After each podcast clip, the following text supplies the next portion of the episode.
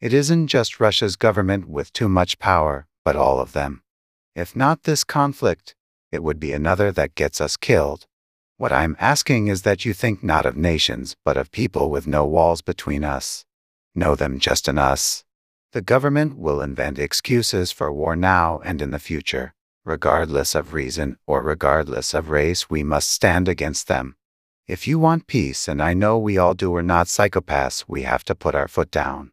I think the only government right now that shows it's willing to get dirty and down with the people is Zelensky's. And that's why a lot of people are in the future going to discredit or resent him. One man commanding the deaths of thousands is insane. As I said, this is a power none should wield that includes me.